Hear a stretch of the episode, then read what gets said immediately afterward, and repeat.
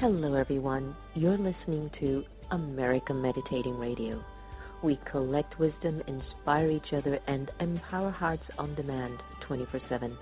I'm Sister Jenna, host of the syndicated America Meditating Radio. Join us as we talk one on one with leading experts who answer life's most compelling questions because in a world of uncertainty, we need answers right here, right now. America Meditating Radio, a show for everyone to learn more about this amazing thing called life.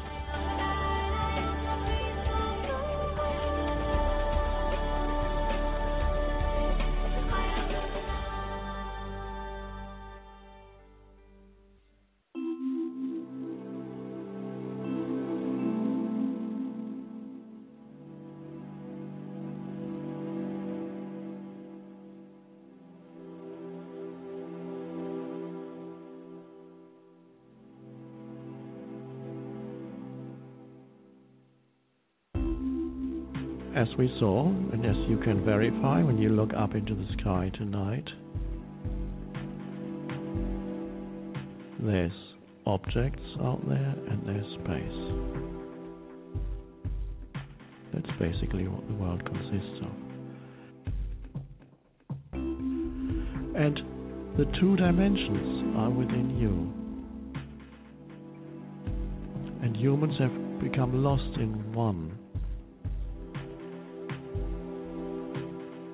So we are here to realize that dimension. It cannot be realized in the future. It cannot be made into an object of a search because it's here now.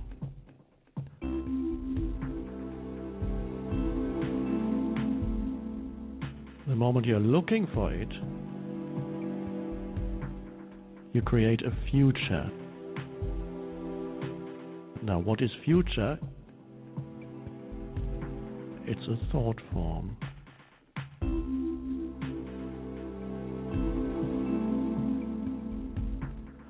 Apart from that, there is no future except as a thought form. It cannot come except as now.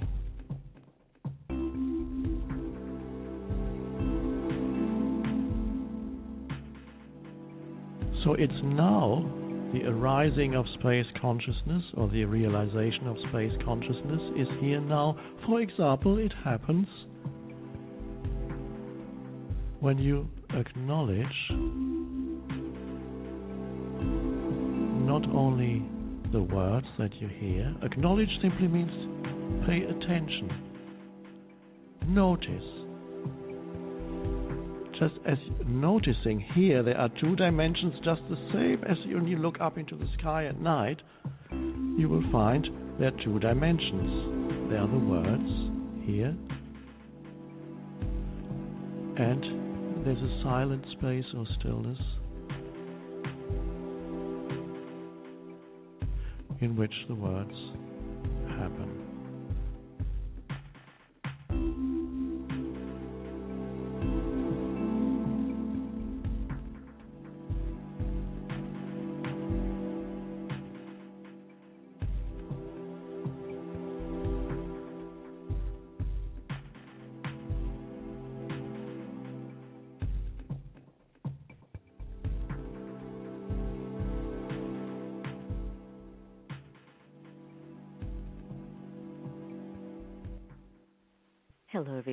Welcome to America Meditating Radio. I'm your host, Sister Jenna, and that was Eckhart Tolle on the power of now.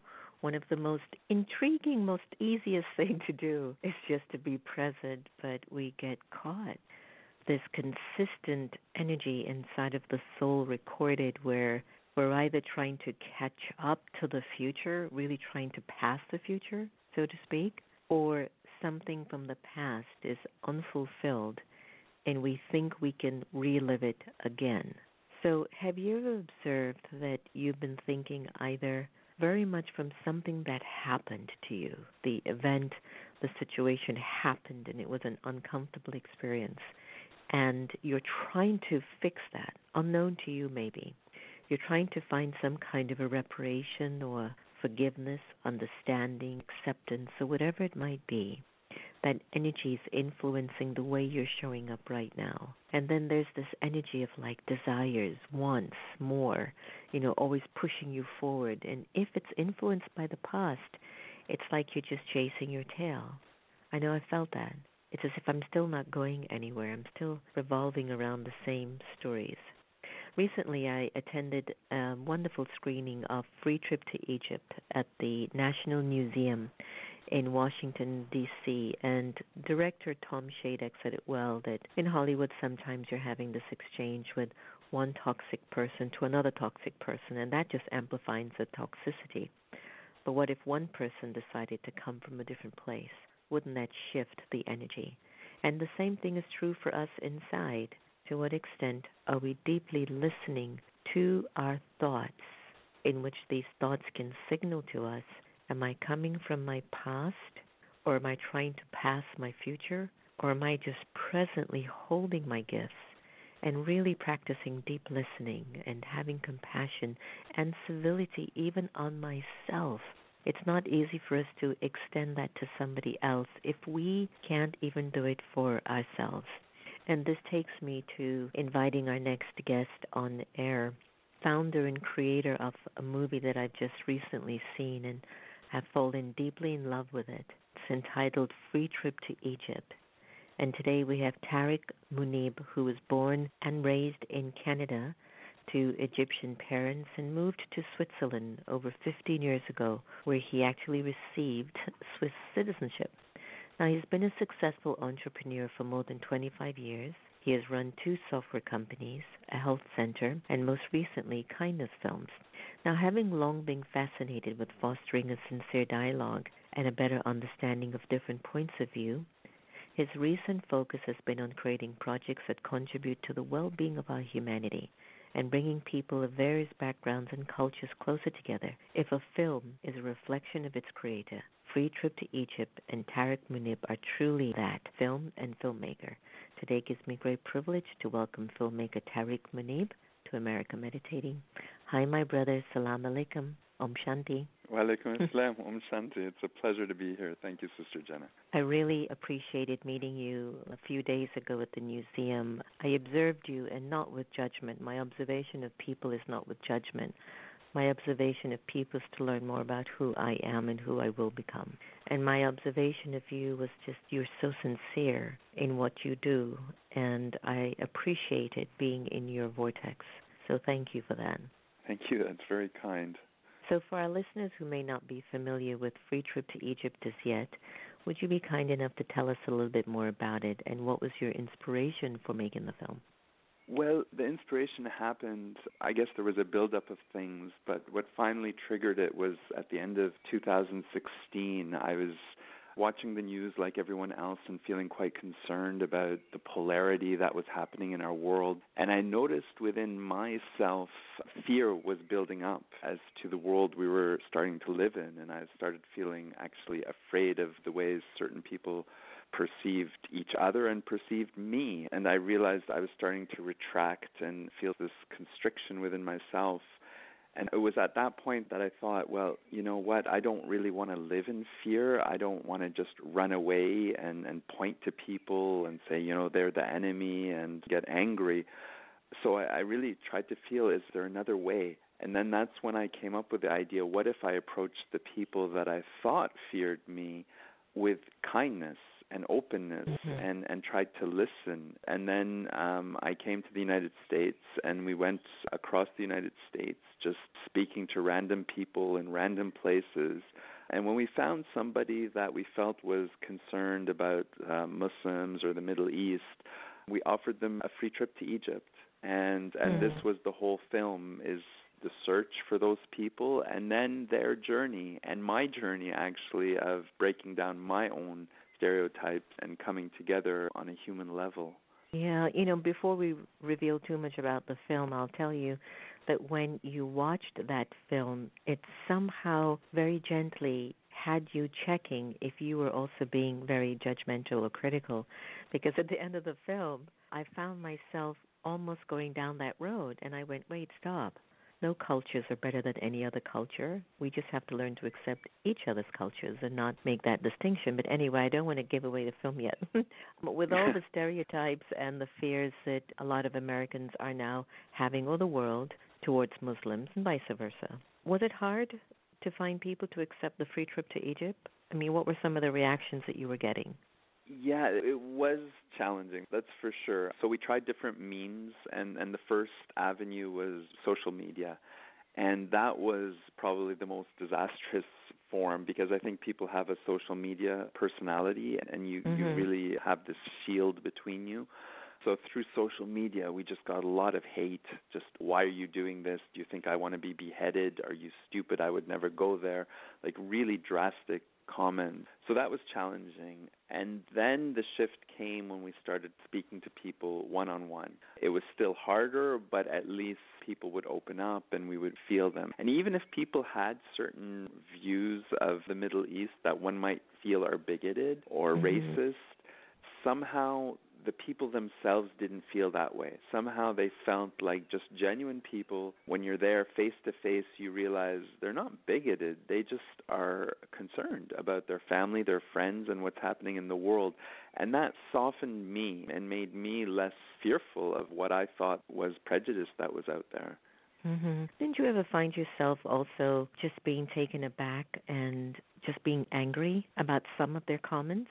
Like you found that how could you be so ignorant? Did you ever find yourself there? Yes, unfortunately. Um, I mean, it was a real learning process for me, but there were times where I would just feel a lot of anger and frustration as to the overreaction and the judgments. And it scared me when I would hear things like, you know, we just got to ship those Muslims in a boat or kill them all, or, you know, I hope Trump yeah. just eradicates them it's scary and it's frustrating because you know I'm just feeling okay I'm reaching out I'm trying to understand I'm trying to connect with you and I'm just getting this wall of hate. And it comes and goes but there were times every now and then where I could differentiate between this hateful statement and see the person behind it. So it, it's hard.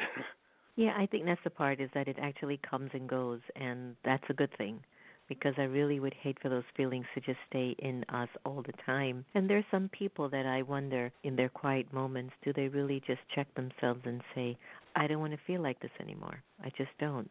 I want to talk about the wonderful program we had recently at the museum. It was a one night premiere of Free Trip to Egypt in over 500 centers across the country in the USA. Audiences were able to view the film and then watched a live discussion from the museum in DC. I would love to hear what the feedback was so far that you had received because I know in attendance at the museum was Marla Maples, Donald Trump's second wife, and my very good friend, by the way, and Tiffany Trump, which is his daughter, and we had civility experts, we had individuals from the Unity Church, we had individuals from a wide variety of areas, and even from the political camp as well. Uh, what was the feedback of the live viewing in all the theaters that happened? I think it was on June 12th, and from the museum. Um, the feedback was actually overwhelmingly positive. I think I've gotten hundreds of mails of gratitude for the film and the panel discussion. So that was really quite nice to see. I think people really appreciated seeing such diverse people with different political and religious views actually come together for unity and, and going beyond differences. That's by and large the feedback. There was one host that was organizing the film and she gave me some interesting feedback specifically about Marla Maples because this was a very strong uh, democratic city, so it was just a, mostly a blue audience. And uh, when mm-hmm. Marla Maples came up, there was just negativity. People were saying, "Oh, why is she there?" and stuff like that. And this person, who's a Democratic politician, by the way, had to remind people the whole point of being here is to accept people with differing views. And I found this very ironic because, I mean, as you know, Marla Maples is the kindest woman you'll ever meet, but people just simply by association Yeah. judge her and assume things about her. Yeah, that's so sad. I have to tell you, and I just don't know how they manage that and navigate it because it's really intense. So, how did you respond when you got notes like that? Well, I was happy with this note because it was sent by the host themselves. And the host Okay. themselves, who was a strong Democratic politician, immediately reminded people on that evening saying, hey, what are you guys doing? So I, I was happy that, okay, we're reminding each other, you know, we can have these setbacks, but that's the whole idea to remind each other. And this was the whole journey we had on this film. And I think this is what, the power of it is that it's not anybody trying to educate anybody, right? It's not me saying, "Hey guys, get over your stereotypes." It was all of our journey of self-discovery and discovering the other and you know just dealing with all of our imperfections and trying to somehow connect and I think we Mhm. did and that's what inspired me. Now, how did the movie come up with this whole global movement called Pledge to Listen, which actually is inviting us to create and promote a greater understanding among diversity of, you know, cultures, religions, gender, maybe preferences? What's your absolute vision for this movement? So when I undertook this journey, people call it a social experiment, self-discovery, however you want to label it, but I went with a curiosity and a question about humanity and whether we can connect and whether, you know, kindness will win. And basically after speaking to so many Americans and then traveling with them, etc., I'm just fully convinced that there's hope for the world and that we can connect. And the main reason is that the people we took to Egypt were so diverse politically, religiously, from personalities, from everything you can imagine. They were just such a diverse crowd. And there were Mhm. times where there was tensions and I didn't think the group was going to, you know, survive as a group, etc. But in the end, we managed to stay together. We managed to connect. We managed to even though we held different beliefs and a lot of our beliefs didn't change, we still managed to keep the group together and survive and survive in a nice way with human connection. And that's when it dawned on me okay well if this group with such diversity can exist like that why not the rest of the world? Right. the world isn't so different than that little group we had. And then that's when we kind of really felt what was it that really helped us connect and stay together. And that was the key aspect was just listening and respect.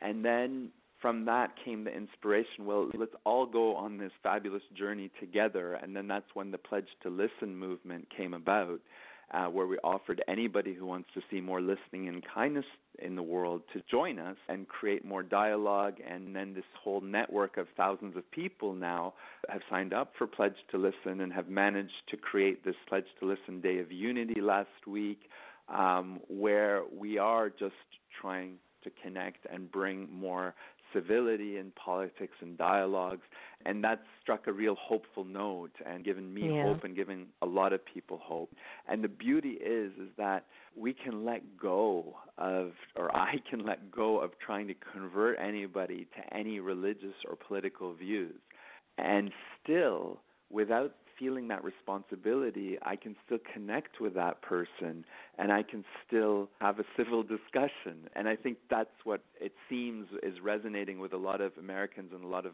global citizens around the world is just oh you know what? I just really have this desire to talk to you and I'm sick of this demonization of the other. So let's connect. And and that's the whole background behind the pledge to listen movement What I felt about it is that it actually invites you to become very soul aware. You really Hmm. become soul aware. And what I mean by soul aware is that you begin to tap into the virtuosity of your character. You know, you're more caught up in the virtues of the soul rather than the body, the gender, the role, the title, the religion, which is where the conflicts actually come from is the attachment to that limited point of view, which you feel a sense of insecurity if somebody challenges you uh, where it's concerned. And I felt that resonance when I was watching the film. Like I automatically went there, and my pledge to listen emerged me to come from a place of being non attached when I'm dealing with another child of God. And it just opened me up to just being present, to being here and now. Wow, yeah, that's really beautiful. And you really put it really beautifully because for me, there's some sort of tension or fear that creates a wall between another person. And as soon as you let go of that, or as soon as I let go of that and I realize, okay, I can still see this person as connected with me, independent of all the things you mentioned, there's a much deeper relaxation in me where I can actually be present and I discover much more depth and beauty in the other person than when I was afraid and trying to right. label this person or put them somewhere. Tarek, why are we so afraid of one another? What is it have, that you have observed on your journey that seems to trigger in us this fear factor if we're different? The language is different, the clothes is different, the food is different. Maybe the way I express my belief systems are different. Why do you think we get afraid of the different? I'm not sure why and what the origin is. I think part of it that I feel has escalated in the last decade or so is this feeling that it's either your culture or mine and there's almost a competition. There's a fear that if a certain group gets their rights, then I don't get mine, right? And for some reason, this has crept into our consciousness. Somehow, if we're talking about any two competing groups, if you mention one group's rights, all of a sudden the other group feels threatened. And yeah. I think on an individual level, we somehow feel if we listen to a view that we don't agree with, then our view is threatened and our identity is threatened. So I think maybe it's because we identify too much with a certain view or culture. And I feel if as soon as we feel I don't have to defend my culture, my religion, my background, as soon as I feel safe in myself, mm-hmm. then it creates some sort of bridge where people are open to learning more about me. Mm-hmm. Paradoxically, it's really letting go of this fear of having to protect something. And then you can really listen to the other person and hear views that you might totally disagree with, but it's okay because then you come from a place of curiosity and understanding. So I think somehow this view of either you or me has crept into our consciousness that we need to just say, you know what, we're all okay. We're safe. And as soon as that's there, then comes true connection and what you were talking about of being, you know, seeing the soul, being in the present moment, everything else just falls away. Mm-hmm. Now, this is from my own clarity and my own understanding for me. What has safety felt like for you?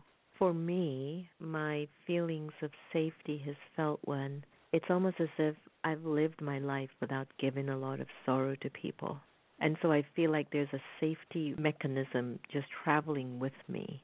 Now, even though I feel like I've given and offered a lot of good in my life, I've still felt moments, Tarek, where I don't feel safe for me inside. And it just feels like I'm thinking of the unknown worst stuff, like either being criticized, defamed, shamed, or somebody could come into the house. I'm just giving you an idea of various forms. When you talk about safety for you, what has that meant or felt like for you? And this is really just for me because I'm always curious to find out how we're all traveling on the journey so that I don't feel like I'm alone.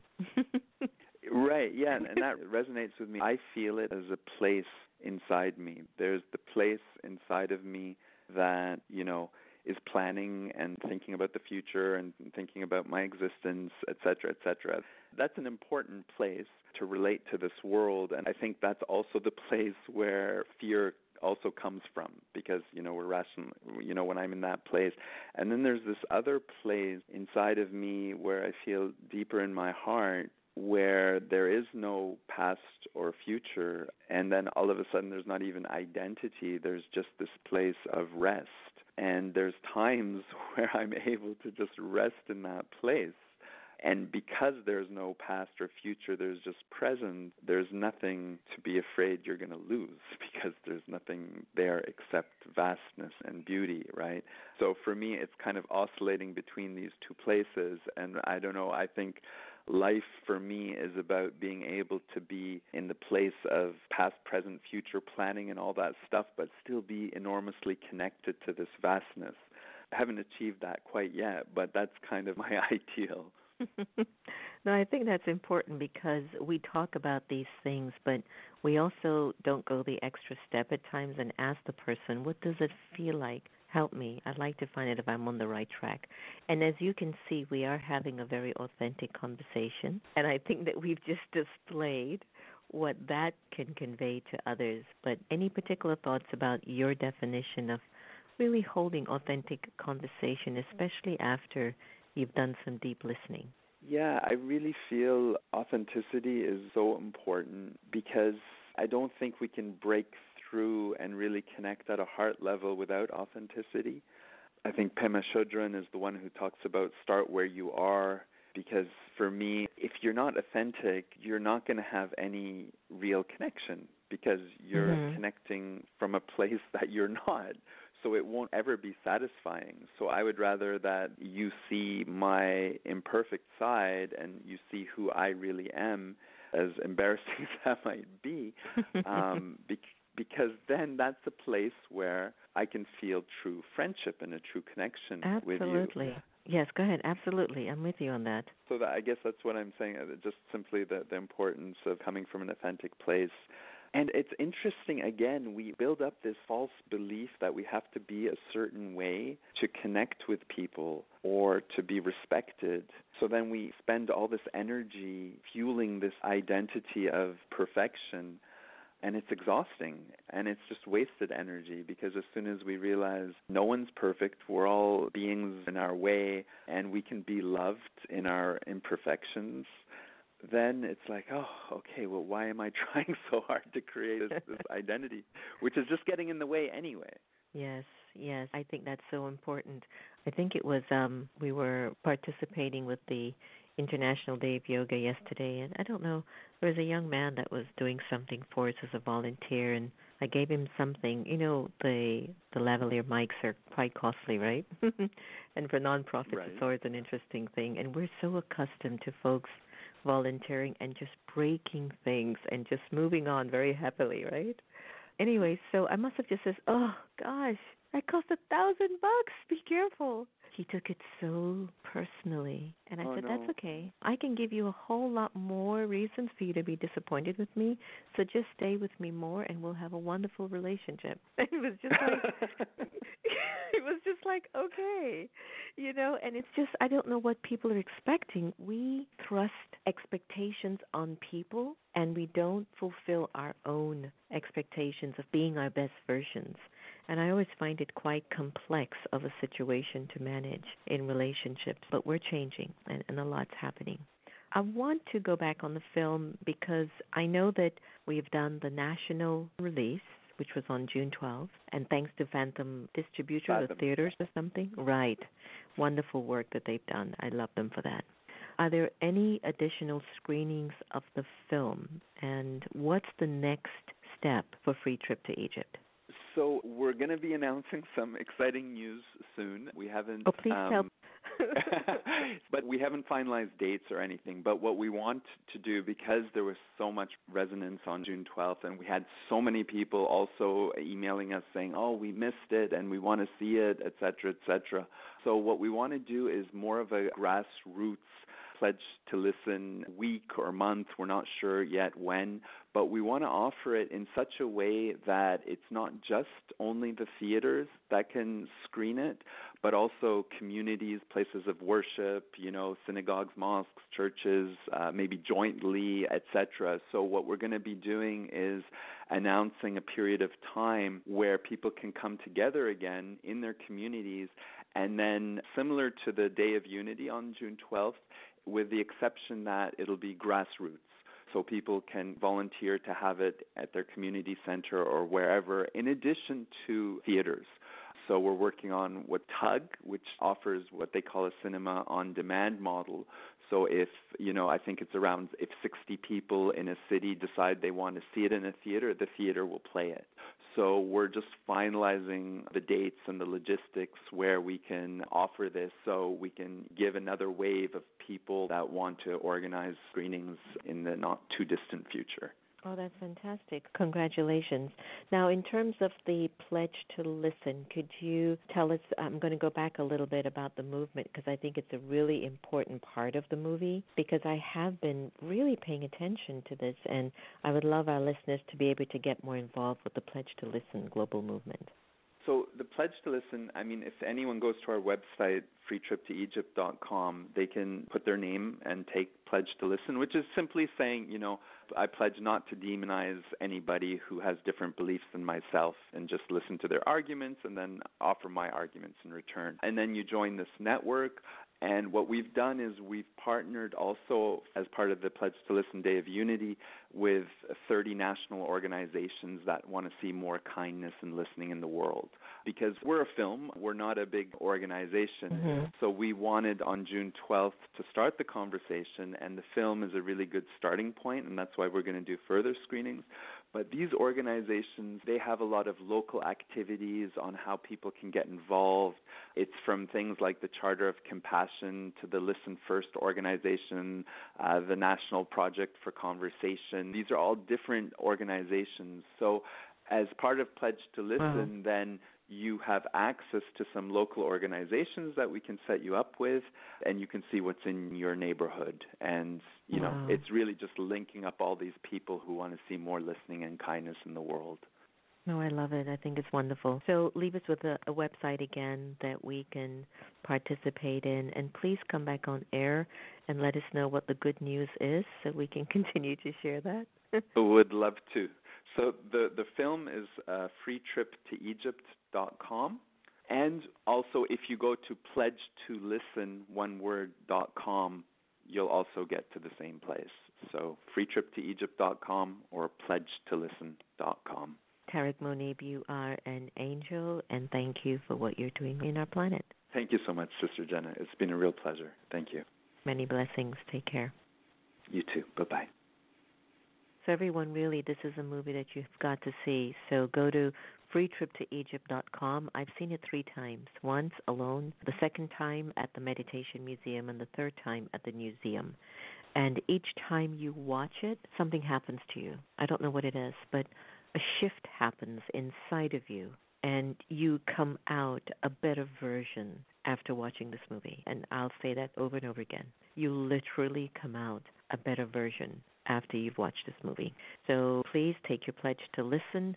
I'm learning to do that a little bit more. I always thought I was a good listener, um, but I can always see that there's room for improvement and continued amplification as well. All right.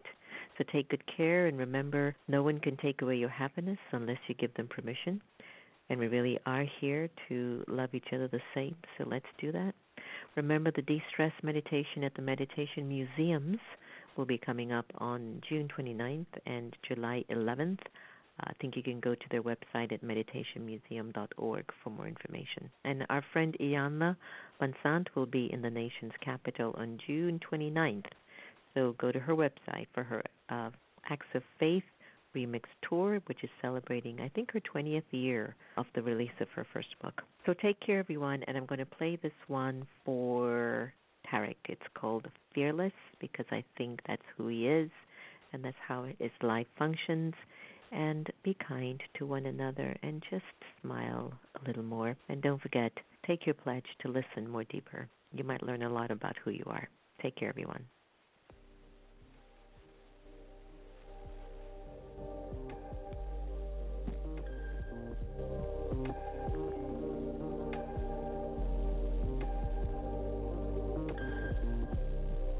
take a deep breath and pause for a moment. In a quiet space of my mind,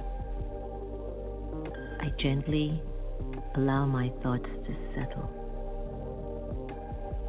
offering me some insight into what stirs deeply in my consciousness. when I'm walking and moving around and interacting with others, I'm off guard and I forget what's sitting at the base of my consciousness. External influence can trigger internal realities. But in this very special moment, I choose to allow sacred courage to emerge as I, the soul, travel through uncharted territories of my inner being. So in this moment, I, the energy of light, the being, the soul, give myself permission to let go of any fear might be surfacing. Because in this state of sacred trust and sacred courage, I am not alone. In this awareness, I realize I haven't lost anyone or anything. I don't need to think too far ahead or too far behind.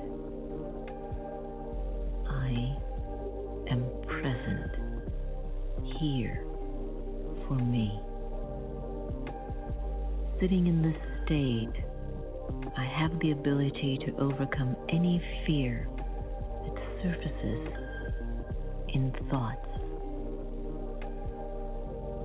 And being in this present state, there's the feeling of absolute stability, expansion, silence, peace, in a state of being fearless. In this state, I seek no desire. And when I maintain my sacred courage, the past is automatically released. I'm aware. I'm a soul, a being of energy, imperishable, immortal, eternal, born from a pure awareness of God's light. I'm never alone when I remember I'm a child of the Supreme Being. I'm immortal, eternal, imperishable, and I'm fearless. Shanti.